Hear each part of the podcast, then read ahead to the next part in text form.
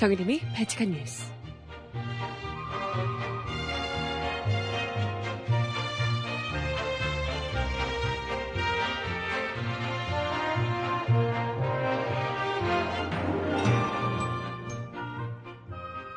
여러분 안녕하세요. 발칙한 뉴스 정혜림입니다. 오십육 년 전 오늘 전국을 가득 메웠던 민주주의를 향한 외침이 있었습니다. 총탄에 쓰러짐에서도 그칠 줄 몰랐던 그 함성을 무시한 대가로 독재자 이승만은 결국 하야해 조국 땅에서 도망치듯이 떠나야만 했었죠. 어제 박근혜 대통령은 선거 참패에도 불구하고 조금의 사과와 반성도 보이지 않았습니다. 우리는 역사를 토대로 민의를 모르는 척하는 지도자가 어떤 결말을 맺는지 너무나 잘 알고 있죠. 음악 듣고 와서 이야기 함께 나눠봅니다. 첫 곡 린의 노래 시간을 거슬러 듣고 올게요. 신청곡 있으시면 주세요.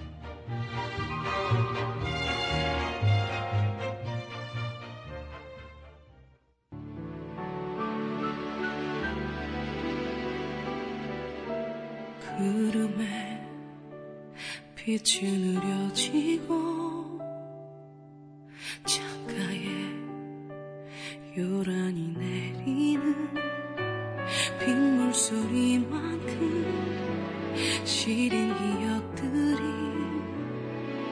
내 맘 붙잡고 있는데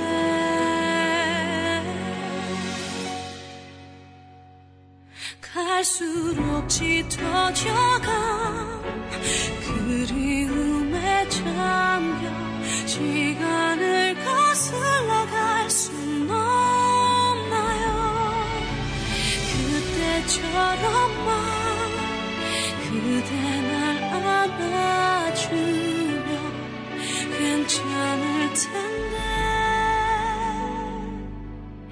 이제 네, 시간을 거슬러 첫 곡으로 린의 목소리로 듣고 왔습니다. 오늘이 바로 사 일구 역사적인 민주주의 항쟁의 첫 시작이었던 사 일구 혁명의 날입니다. 오십육 주년이 되는 날인데요. 이승만 독재 항거에서 그야말로 피로 민주주의를 지켜냈던 그리고 대통령을 직접 자리에서 끌어내렸던 역사적인 날이 아닐 수 없습니다. 어, 이 사 일구 정신을 계승한다는 것을 우리 헌법에도 나와 있죠. 근데 누구였지? 기억이 안 나네요. 사 일구도 뭐 누가 그런 얘기 했었던 것 같은데. 네, 너무, 너무 막말하는 사람이 많아서 잘 기억이 안 나지만. 사 일구를 비롯해서 뭐 오 일팔 이런 것들도 다 뭐 북한의 공작이다 뭐 이런 이야기들 어디서 누군가 해서요 어, 비난을 받기도 하고 했었죠.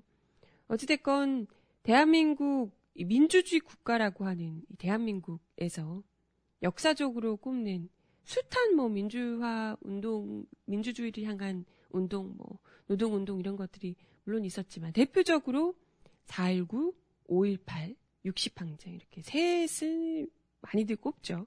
네, 그 시작점이 되는 사 일구입니다. 아, 뭐 글쎄 너무나도 먼 역사 속에서나 볼 법한 역사 속의 페이지에서만 볼 법한 그런 이야기로만 생각을 했었는데 워낙에 시간을 계속해서 거슬러서 거꾸로 돌려주시는 박근혜 정부를 맞으면서 캐캐묵은 옛날 이야기가 아니라 최근의 이야기인 것처럼 어우 너무나도 손에 와닿도록 가깝게 느껴지는 듯합니다. 과연 민중들이 개개로 있을 때는 너무나도 연약하고 아무것도 하지 못할 것 같은 그런 존재지만 거대한 이 불의에 맞서서 똘똘 뭉쳐서 싸우게 될 때는 공권력을 무너뜨리고 무기력하게 만들 수 있는 그런 엄청난 힘을 가진 존재다라는 것이 제대로 보여주는 하지만 그 과정에서 숱한 희생자가 있었습니다. 너무나도 많은 피를 흘려야 했고요. 그 피 위에 지금 대한민국이라는 민주주의 국가가 세워지게 된 거죠. 다들 아시겠지만. 어, 사실 사일구 혁명의 시작도 이승만 정부의 부정선거였거든요. 부정선거에 반대하는 세력들을 억누르기 위해서 일종의 살인이죠. 살인하고 뭐 정치 깡패들이 동원되고 또 부정선거를 획책하고 사람들을 어, 반대하는 세력들을 다 탄압하고 정치 사법살인을 하고요. 뭐 그러면서 이제 점점점 분노가 들불처럼 번져서 한 번에 점화되듯이 딱 켜진 게 아니고요. 서서히 불씨가 커져서 결국은 전국적으로 대학생들, 맨 처음에 고등학생부터 시작했다가 뭐 대학생, 거기다 교수들, 종교인들 모두가 다 나서서 이승만 하야를 외치며 동상맞게 해지고 뭐 난리 났던 그 사진들이 많이들 보여졌는데요. 결국은 사월 이십육일에 이승만 대통령이 하야를 선언하며 오랜 장기 집권, 아, 뭐, 박정희에 비하면 별로 장기 집권도 아니지만, 어찌됐건, 어, 이승만 독재 정부를 끝내는 계기가 되기도 했습니다. 이것만 봐도, 민의를, 민의를 저버리면 얼마나 무서운 결말을 맞게 되는가, 똑똑히 보여주는 역사적 교훈이죠. 왜 우리가 역사를 배우는 거겠어요? 이렇게 하면 안 된다. 혹은 이렇게 해야 된다. 이런 걸 학습하기 위한 것 아니겠어요. 반면교사 삼아서. 오늘 사일구를 맞아서 박근혜 대통령께서 음, 사일구 민주묘지를 참배하셨다고 하네요. 기사 아침에 올라온 걸 보니까요. 사일구 민주묘지를 찾아서 참배를 하셨다고 합니다. 사월 학생혁명 기념탑 앞에 헌화하고 분향한 뒤 묵념을 하며 희생자의 넋을 기렸다고 하는데요. 글쎄, 누구보다도 어떻게 보면 사일구 정신과 그 대척점에 있는 사람이잖아요. 독재자의 딸이고 현재 독재자이시고 독재 정권, 현재 뭐 독재 정권, 네. 아, 뭐 이전에 비하면 직접 국민들한테 총 쏘는 정도는 아니니까 그나마 낫다라고 할 수도 있겠지만 거의 뭐 그때와 다를 바 없는 민의를 조금도 들으려 하지 않고 마이웨이만을 가시는 분이셔서 과연 사일구 민주묘지를 참배하면서 어떤 생각을 하셨을지 참 궁금합니다. 네. 글쎄, 어... 박근혜 대통령이 어제 제가 발칙한뉴스 말미에 잠깐 이야기를 드리기도 했는데요. 박근혜 대통령이 드디어 선거 끝나고 나서 이때까지는 뭐 청와대 공식적인 입장이라고 하긴 좀 그렇지만 뭐 말도 안 되는 무슨 남의 다리 긁는 소리처럼 그냥 새로운 국회가 되길 바란다 뭐 이런 식으로 대충 뭉치고 넘어갔던 적 있는데요. 그것 외에 어쨌건 선거 끝나고 수석 비서관 회의하면서 모두 발언으로 처음으로 이야기를 했습니다. 그래도 선거 참패를 했는데 그것도 본인이 직접 빨간색 옷 계속 입고 다니시면서 선거 개입하신 거잖아요. 전국적으로 격전지 돌아다니면서 야당 욕하고 대놓고 대통령이 아니라 무슨 선거 당대표처럼 다니시면서 했던 거잖아요. 그럼 그에 대한 그렇게 놓고 선거가 참패를 했는데 선거 개입 그것만으로도 지금 뭐 탄핵이 돼야 마땅한 지금 상황인데 그럼에도 불구하고 아무렇지도 않게 넘어가려고 했으나 민심이 선거 참패를 내린 거잖아요. 그렇다면 그에 대해서 다 제 불찰이다. 이런 정도는 이야기를 해야 그래도 정상 아닌가 싶은데 역시 정상은 아니세요. 음? 정말 비정상. 정상은 아니신 것 같습니다. 뭐 나름 선거에 대해 이야기를 하긴 하셨는데요. 어, 민의를, 민의를 겸허하게 받아들이겠다라고만 언급을 했고요. 어, 민의가 무엇이었는가를 생각하는 계기가 됐다라고 이야기를 하며 국민의 민의를 겸허히 받아들여서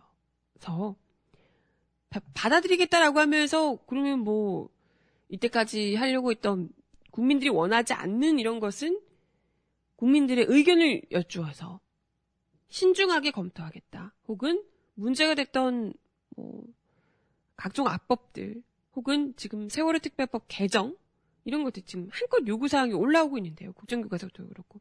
이런 부분들을 다시금 검토하고 민의를 보다 더 민의를 귀담아서 듣도록 하겠다. 이런 정도 멘트가 나와줘야 되는데요. 설령 이게 그냥 빈말뿐이라 하더라도 그런 이야기가 나옴직도 하잖아요.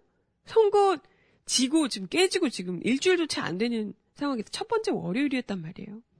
그럼에도 불구하고 박근혜 대통령은 민의가 무엇인지 생각하는 계기가 됐다라고 얘기를 하면서도 그래서 겸허히 받아들이겠다고 하면서도 겸허히 받아들여서 국정의 최우선 순위를 민생에 두고 사명감으로 경제 발전과 경제 혁신 삼 개년 계획을 마무리하는데 혼신의 노력을 다하고자 한다. 이렇게 이야기를 했습니다. 전혀 반성적 평가 같은 건 없었고요. 오히려 본인이 계속 주야장천 얘기해왔던 노동계약 하겠다. 그거 하겠다. 민의를 받아들여서 국민들이 하기 싫다던 그걸 하겠다. 민의 따윈 뭔지 아 이런 건가요? 민의가 국민들의 뜻인데 그 국민이 혹시 진박 어, 나를 따르는 사람들의 얘기만 듣겠다. 이런 얘기신가? 그런 게 아니고서는 도저히 이런 이런 결론이 내려질 수가 없는 거잖아요. 심지어 박근혜 대통령은 지금 지난 주말에 세월호 참사 이 주기였습니다. 아시다시피 토요일날 세월호 참사 이 주기였고 전국 곳곳에서 세월호 참사를 추모하고 진상규명을 외치는 목소리들이 터져나왔습니다. 아무리 그래도 당일날도 뭐 없었죠. 박근혜 대통령. 당일날 그 추모 행사에도 코빼기도 비치지 않았던 걸로 알고 있는데요. 그죠? 뭐 유족들을 만나거나 이런 것도 전혀 없었습니다. 당연히. 당연한 게 아닌데 어쨌든 그랬습니다. 그랬다면 적어도 그로부터 이틀 갓 지난 월요일날 직접 공식 행사가 있었다면 그 현장에서라도 수석비서관회의에서 모두 발언하면서라도 말뿐이라도 세월호 이 주기에 대한 추모의 뜻을 전하고 뭐 진상규명하겠다까지 자기가 못하겠다면 희생자들의 넋을 기이며 다시는 이런 일이 발생하지 않도록 노력하겠습니다. 라는 정도로라도 멘트를 예의잖아요. 인간으로서. 이 대한민국 정부 본인이 수장이라면서요. 그렇다면 국민 삼백사 명이 목숨을 잃은 끔찍한 일이 지금 지난 지 이 년밖에 되지 않았습니다. 그런 상황에서 본인이 직접 찾아가서 유족들이 위로하고 아직까지 남아있는 문제들이 해결하겠다고 해도 모자랄 판에 심지어 말 모두 발언해서 수석비서관 회의에서 하는 말 회의 모두 발언에서조차 한마디 언급이 없습니다. 이게 하, 정말 아무리 뭐 개인적으로 흥 걔네들 나 싫어하니까 미워 라는 생각이 든다 하더라도 이게 어른으로서 그냥 뭐 대한민국 대통령 이것까지 안 따져도 돼요. 어른으로서 이게 가능한 사고인가? 묻지 않을 수가 없습니다. 그러면서 웬걸 선거 참패에 대한 반성 없는 것은 당연하고요. 세월호 이주기에 대한 언급도 없고 그냥 얘기는 똑같습니다. 뭐다? 내가 하고 싶은 거 할 거야. 니들이 뭐라든 난 내가 하고 싶은 거 할 거야. 니들이 뭐라든 노동 악법 할 거야. 니들이 뭐라든 경제 개발 계획 우리 아빠가 하던 거 내가 할 거야. 이 얘기만 또다시 반복했습니다. 이거 뭐지? 이거 이거 고장난 테이프 반복해서 틀어놓은 것 같은 느낌 들지 않아요? 좀처럼 우리 국민들이 아무리 얘기를 해도 듣지 않아서 박근혜 대통령 여러분 기억하시겠지만 우리 국민들이 그토록 그 전에도 이야기를 했는데도 불구하고 마치 국민들이 야당을 비난하는 것처럼 야당을 비난하고 있는 것처럼 국회를 심판해주세요 여러분 어 국민들을 미매, 외면하는 국회를 야당을 비판해달라라며 목적껏 외치셨죠. 기억하시겠지만 대놓고 그냥 배시 정치 얘기하며 국회 국민을 위한 정치는 실종됐다. 이십 대 국회에는 십구 대보다 나아야 된다. 국회의 비협조로 노동개혁이 좌초되면 역사의 심판에서 벗어날 수 없게 될 것이다. 뭐 이러면서 국민이 직접 나서달라고, 국회를 심판해달라. 말은 국회라고 하지만 야당이죠. 자신의 발목, 박근혜 대통령 본인의 발목을 잡고 있는 야당을 국민 여러분이 심판해달라. 계속해서 이야기를 했었습니다. 그래서 우리가 심판을 줬잖아요. 음. 박근혜 대통령과 새누리당을 철저하게 심판해줬습니다. 민심이 무엇이다. 아, 좀처럼 못 알아들으시는 것 같길래 민심이 직접 심판해준 겁니다. 우리가 심판하고자 하는 대상은 야당이 아니라 너네다. 박근혜 정부와 새누리당을 철저하게 심판한다. 라고 그냥 땅땅땅 내려친 겁니다. 그토록 국회 심판을 해달라고 목청껏 외치더니 정작 국정을 심판한 국민들의 민의회는 뭐 민의를 겸허히 받아들이신다면서요. 그러면서도 전혀 아랑곳하지 않고 국민들이 너네 하지 말라고 이야기를 했는데도 불구하고 아 몰라 몰라 난 할 거야. 민의를 받아들인다면서요. 민의를 생각하셨다면서요. 조금도 생각지 않고 마이웨이 선거에서 지지율이 바닥을 치든 선거에서 참패라든 말든 난 내 갈 길 가겠다를 다시금 강조해 주셨습니다. 때마침 사 일구 혁명 오십육 주기를 맞는 오늘 박근혜 대통령의 이 같은 행보가 참 의미 있게 와닿네요. 민의를 무시했던, 그래서 불타오르던 민의를 어떻게든 권력으로 잡아 누르려고 했던 이승만 전 대통령, 독재자 이승만이 어떤 최후를 맞았는지 먼 타국에서 쓸쓸하게 죽어가야 했던 이승만의 말로를 우리는 너무나도 또렷하게 기억합니다. 박근혜 대통령께서 사 일구 민주묘지에 참배를 하셨다고 하는데 부디 그런 생각을 좀 함께, 민의가 무엇인지, 날 좋아하는 사람들만이 민, 민심이 아니라 직접 투표를 하고 박근혜 정부와 새누리당을 심판한 그것이 바로 민심이라는 것을 제발 좀 아셨으면, 응? 박근혜 대통령 본인을 위해서라도 아셨으면 좋겠습니다.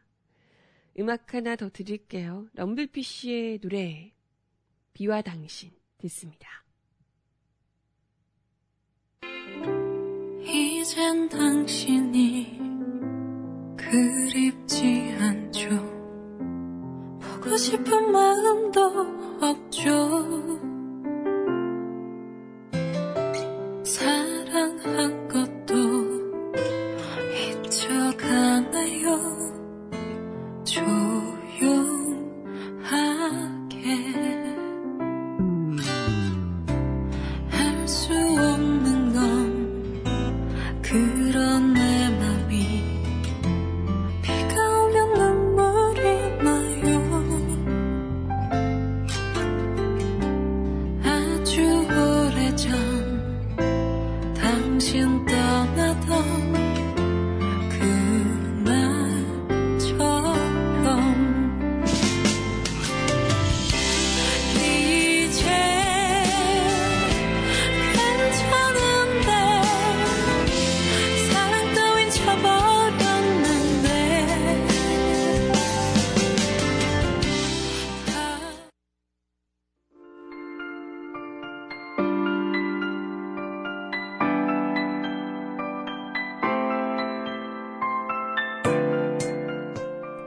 세상 속 가장 필요한 목소리를 전합니다.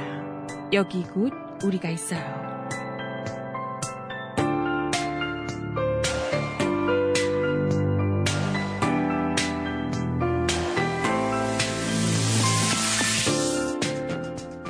세월호 참사 당시 학생 이십여 명을 구조했던 파란바지의 의인 김동수 씨가 또다시 자해를 시도했습니다. 김 씨는 참사 후 공황장애 등의 증상을 보이며 트라우마에 시달려왔고 작년 삼월과 십이월에도 자해를 시도한 바 있습니다. 경찰과 소방당국 등에 따르면 김 씨는 십팔일 오후 한 시 이십칠 분께 제주도청 일청사 일 층 로비에서 문구용 커터칼로 왼쪽 손목과 배, 옆구리 등을 자해해 병원으로 옮겨졌습니다. 도청 직원들의 만류와 긴급 출동한 경찰의 제지로 큰 부상은 피해 생명에는 다행히 지장이 없는 것으로 알려졌습니다. 목격자들은 김 씨가 로비에 오더니 세월호 진상규명도 안 되고 치료도 안 되는 이 나라가 싫다라고 소리를 쳤다고 말했습니다. 김 씨는 또 내 통증을 없애달라, 원희룡 제주지사는 아무것도 하고 있지 않다라고 말한 것으로 전해졌습니다. 앞서 김 씨는 제주시에서 열린 세월호 이 주기 추모 행사에 참석해 나는 살아있는 시체다. 가족들의 고통은 말로 표현할 수 없다. 고통이 너무 심해 나쁜 생각을 할 때 가족들이 이를 막는 일도 있었다라며 심리적인 고통을 호소한 바 있습니다. 화물차 운전기사였던 김동수 씨는 지난 이천십사년 사월 십육일 세월호 침몰 당시 자신의 몸에 소방호스를 감아 학생 이십여 명을 구조해 파란바지 의인으로 불린 바 있습니다. 김 씨는 학생들이 구조하는 과정에서 부상을 크게 입었으며 이후 극심한 외상 후 스트레스 장애로 정신과 치료 등을 받아왔습니다. 김 씨는 세월호 참사 이후 트라우마에 시달려왔으며 작년 삼월 제주도 자택에서 왼쪽 손목을 흉기로 그어 자해했다가 딸의 신고로 병원에 옮겨져 간신히 목숨을 건졌습니다. 작년 십이월에도 세월호 특조위 청문회장에서 자해를 시도하기도 했었죠. 작년 유월 보건복지부는 참사 당시 학생들이 구조한 공을 인정해 김 씨를 의사자로, 의상자로 선정을 했습니다. 하지만 그게 다 무슨 소용인가요? 이분의 정신적인 고통을 조금이라도 덜어주려면 제대로 된 진상규명, 책임자 처벌, 그것부터가 우선일 겁니다. 그리고 김동수 씨 외에도 숱한 정신적인 고통에 시달리고 있을 분들을 위한 지속적인 정신적 치료 또한 필요할 겁니다. 음악 하나 더 드릴게요. 서영은의 노래 너에게로 또다시.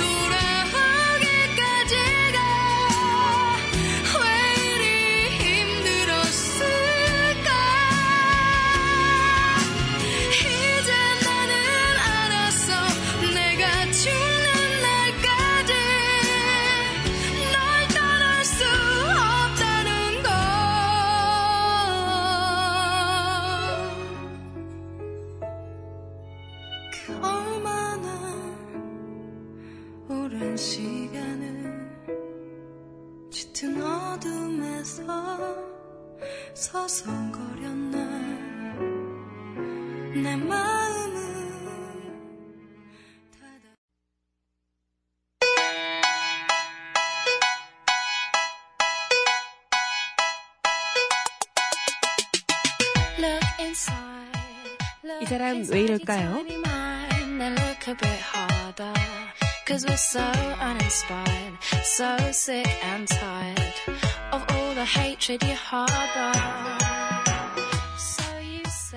사 일삼 총선 이틀 전에 정부가 북한군 정찰총국 소속 대좌가 탈북해 망명했다라는 소식을 흘리면서 발칵 뒤집혔던 바 있죠. 그런데 이 뉴스, 선거가 끝나자마자 자취를 감췄네요.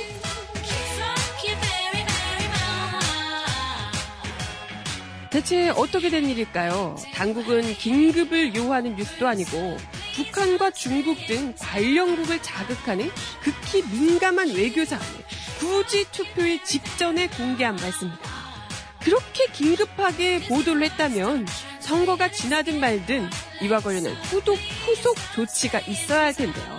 이건 다 어떻게 된 상황이죠? 우리의 준장급에 해당하는 대자의 망명은 처음이라는 의미 부여와 함께 북한군 핵심 부서인 정찰총국의 대좌는 우리 군의 소장에 해당한다라는 과도한 부풀리기까지 당시에 등장한 바 있습니다. 하지만 이 대자 망명 소식이 전해진 직후부터 의혹이 잇따라 붙었던 바 있는데요. 망명 시기가 정부가 밝힌 시점보다 훨씬 이전이라는 의혹, 또 계급도 대자보다는 낮은 상좌, 우리로 따지면 대령급이라는 보도도 나왔고요. 대자가 중국에서 마약 거래에 관여했으며 국정원과도 이미 오랫동안 관계를 맺어왔다라는 의혹도 나왔습니다. 망명 소식을 사실상 언론에 흘렸던 국정원이나 이례적으로 신속하게 확인해줬던 통일부, 국방부 등은 이런 의혹에 아무런 답을 하지 않으면서 오히려 의혹을 더 부풀렸죠.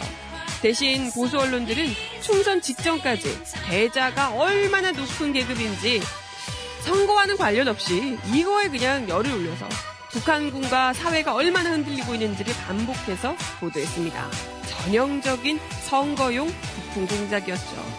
이렇게 해놓고 이렇게 민감한 사안을 투표의 직전에 공개를 해놓고 이제 와서 선거 끝나고 나니 언제 모르게 언제 그랬냐는 듯이 자취를 감췄다는 건 전형적인 정권 차원의 부품 공작임을 스스로도 시인하는 것 아니겠어요? 다행히 이번 선거는 박근혜 정권에 대한 국민적 분노가 표로 나타나서 이 같은 부품이 힘을 쓰지 못했습니다.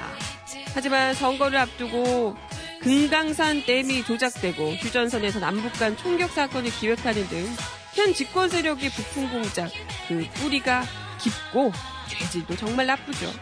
이천십사 년에는 통합진보당을 해산하며 종북 공세에도 힘을 얻었던 바 있는데요. 새누리당이 이번 선거 역시도 막판까지 야권을 겨냥해서 종북 색깔론을 퍼부었던 바 있습니다.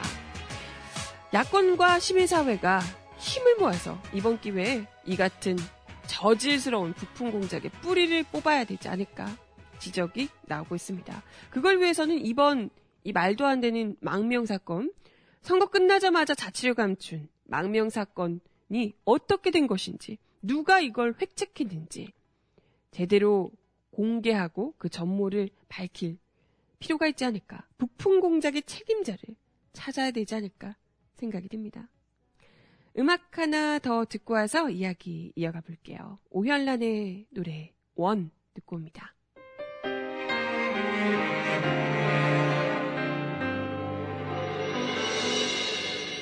더는 바라지 않아.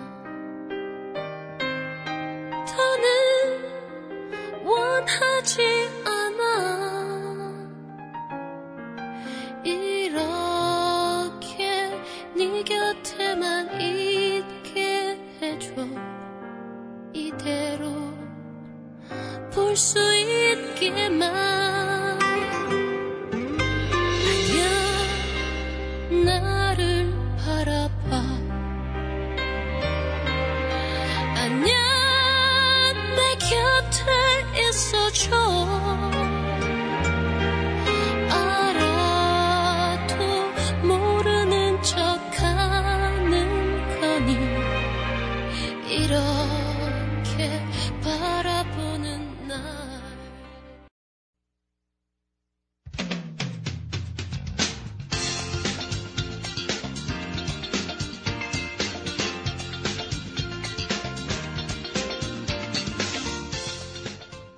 정은아의 발칙한 브리핑.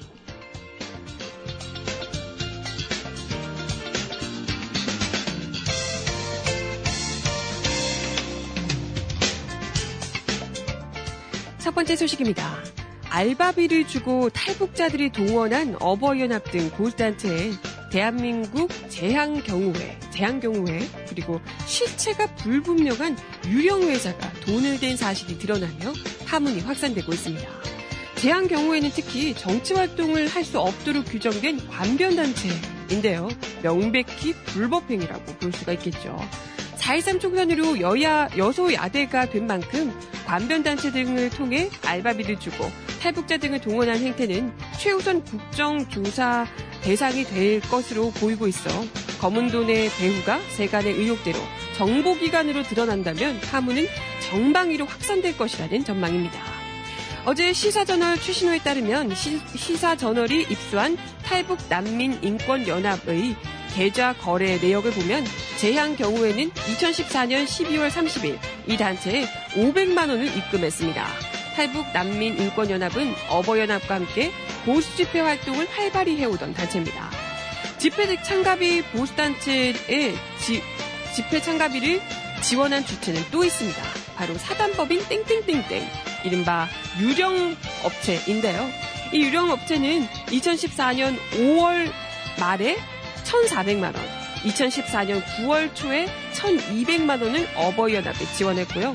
집회가 열린 매달 말일에 알바비가 한꺼번에 정산된다는 점을 보면 이 사단법인은 이천십사 년 오월과 팔월 매 열린 이 집회 알바비로 자금을 지원한 것으로 생각할 수 있습니다.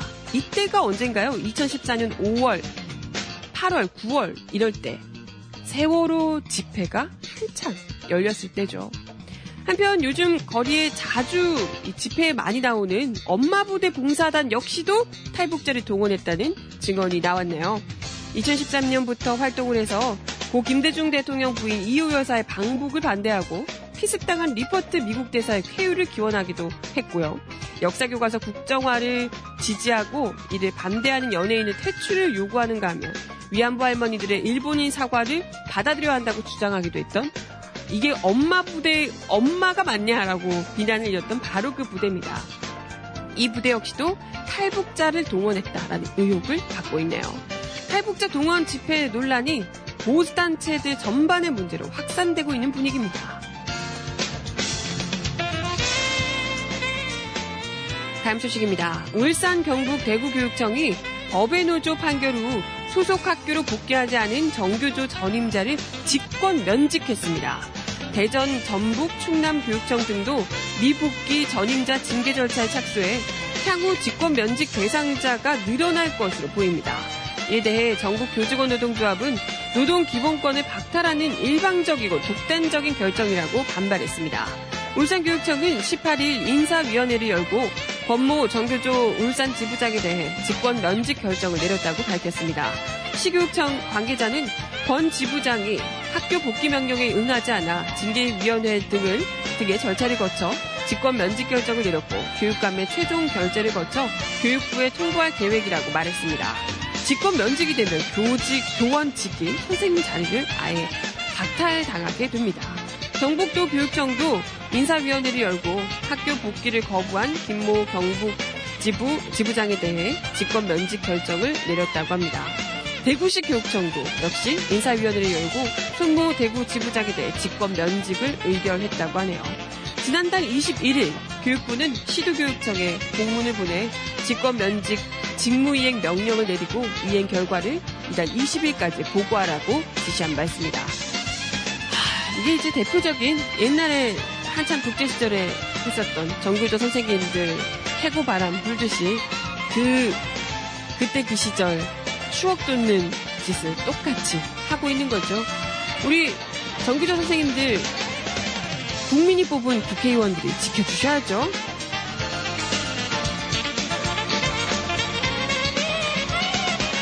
마지막 소식입니다. 현대중공업 산해하청 노동자가 작업 도중 사망하는 사건이 또다시 발생했습니다. 지난 십일 일 사망사고가 발생한 지 불과 일주일 만에 벌어진 일이라고 하네요.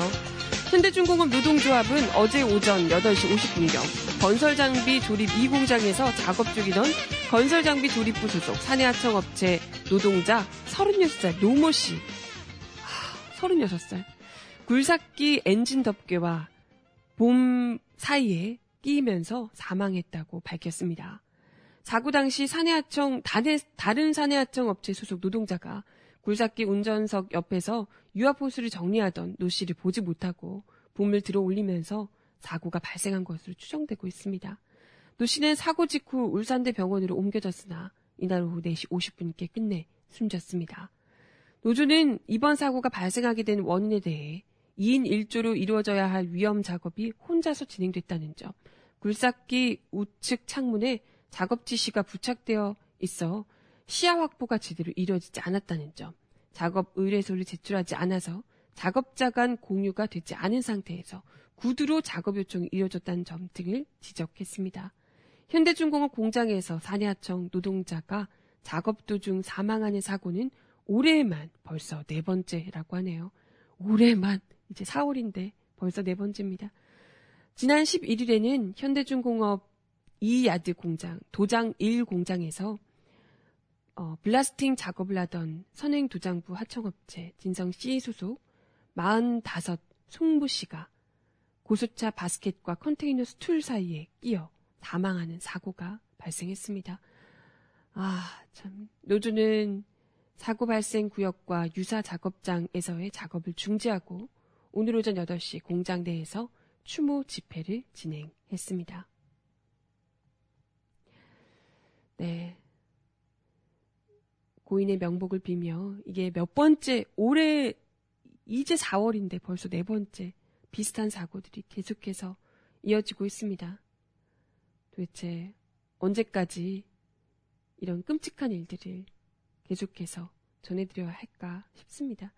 일하는 사람들이 안전을 보장받지 못한다면 어떻게 마음 놓고 그 일터에서 일을 할 수가 있을까요? 그것도 목숨 걸고 일을 하는 만큼의 대가를 그만큼 주는 것도 아니잖아요. 그렇죠? 아, 네, 부디 걱정 없이 마음껏 일할 수 있기를 바라며 음악 어, 시간이 좀 애매한데요. 그렇다면 이 이야기 짧게 소개해드리고 마지막 곡 전해드리겠습니다. 원래 이것도 준비를 했었는데 미처 소개를 못 드렸어요. 지금 공장 부지 매각 그리고 공장 폐쇄에 반대하면서 철탑 고공농성이 진행 중인 곳이 있습니다. 바로 서울 금천구 가산동 하이텍알씨디코리아 공장에서 고공농성 중인 분들이 계십니다. 네, 어제 새벽에 용역 인력들이 진입하면서 난리가 났었다고 하네요. 거기 또 노동자들이 공장 앞에서 농성을 벌였다고 하는데요. 하이텍알씨디코리아 분회는 공장 매각 통보 사실과 조합 사무실 이전과 관련해서 사측으로부터 어떠한 통보를 받은 적이 없다라며 공장 이전 문제를 해결하고 생산 라인에 대한 새로운 전망을 회사가 제시하기 전까지는 공장을 떠날 수 없다라고 항의를 하고 있습니다. 어제 새벽 네 시 사십 분께 차량 삼십여 대를 동원해서 기습적으로 용역 백여 명이 공장에 투입이 됐다고 하고요. 아, 이게 참 도대체 언제적 이야기인가요? 근데 여전히 이천십육 년에도 용역들을 동원한, 용역 깡패들을 동원한 노동자 탄압이 계속해서 이어지고 있습니다. 이 지금 용역업체에서 투입된 백여 명이 하이텍알씨디코리아 공장 부지를 매입한 업체 보우디엔씨에서 투입한 인력이라고 합니다. 지질 조사를 하겠다며 진입을 한 것으로 알려지는데요. 진입 당시 공장 부지 내에는 고공농성 중인 조합원 두 명 그리고 노조 사무실을 지키고 있던 조합원 세 분뿐이었다고 하네요. 그래서 어, 일부 조합원들이 공장 정문 진입을 시도하는 과정에서 용역들과 부딪히며 충돌이, 격렬한 충동이 벌어지기도 했습니다. 김혜진 금속노조 서울 남부 지역 지회, 부지회장은 우리 두 동지를 철탑 위에 남겨놓고 새벽에 한순간 쫓겨서 이곳 공장 밖까지 쫓겨났다. 너무나 부끄럽고 죄송하고 답답하다라며 더욱더 굳세게 싸워 남은 우리의 청춘과 삶의 삶, 또 역사가 묻어있는 공장으로 들어갈 수 있도록 싸우겠다라고 밝히셨습니다. 어, 지금 사측의 이 같은 공장 매각은 정리해고 수순이라고 노동자들이 지적하고 있습니다. 정리해고를 위해서 공장을 매각하고 그냥 다 잘라버리는 거죠. 그걸 위해서 지금 어, 이같이 노동자들의 반대를 무릅쓰고 용역들을 새벽에 침탈시켜서 내쫓고 하고 있는 건데요. 음, 네. 노조는 이번 신공장 역시 단체 협약을 통해 협의해야 할 사안임에도 불구하고 사측은 노조와 아무런 협의를 거치지 않았다라고 지적하고 있습니다. 고공농성, 그것도 지금 용역들로 하여금 두 분 지금 고공농성 중이신 분밖에 남지 않은 상황인데요. 일단 노사가 다시 교섭에 들어간다고 합니다. 부디 많은 분들이 관심을 가져주시길 바라겠습니다. 마지막 곡 들려드리며 인사드릴게요. 네, 어...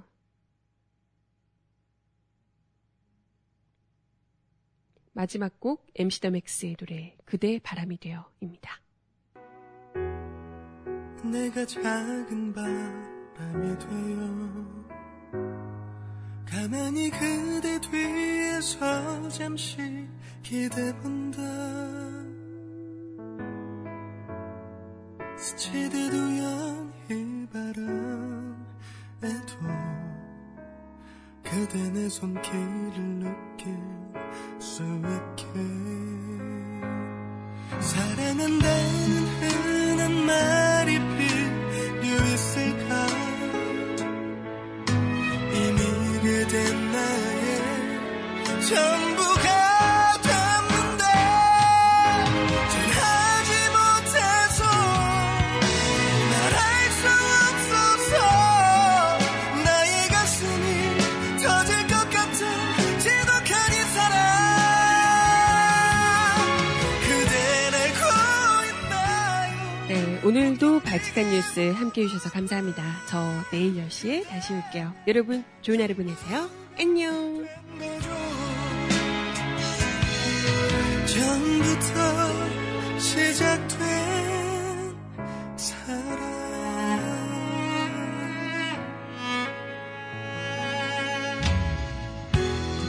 이토록 사랑할 수 있을까?